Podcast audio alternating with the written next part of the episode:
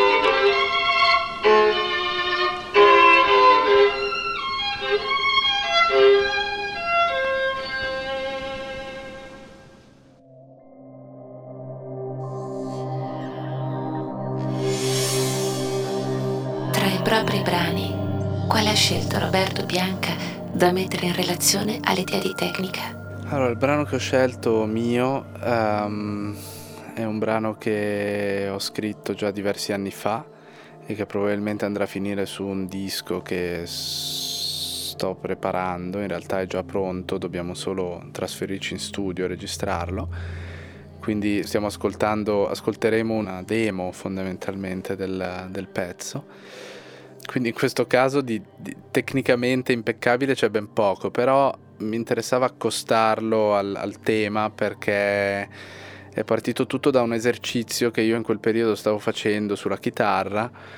Questo esercizio, quindi un arpeggio con le dita, diciamo, mi ha dato l'idea per poi scrivere questo pezzo, e da qui è nato questo pezzo che si chiama Stream of Consciousness.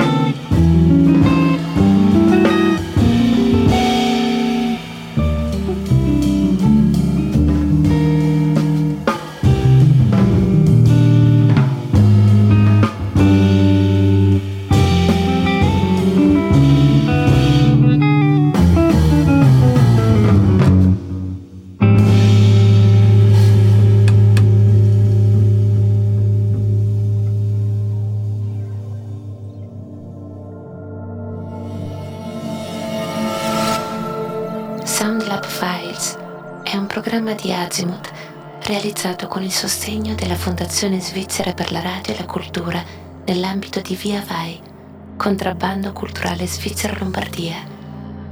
Da un'idea di Zeno Gabaglio, voce Soundlab Files, Anai Traversi.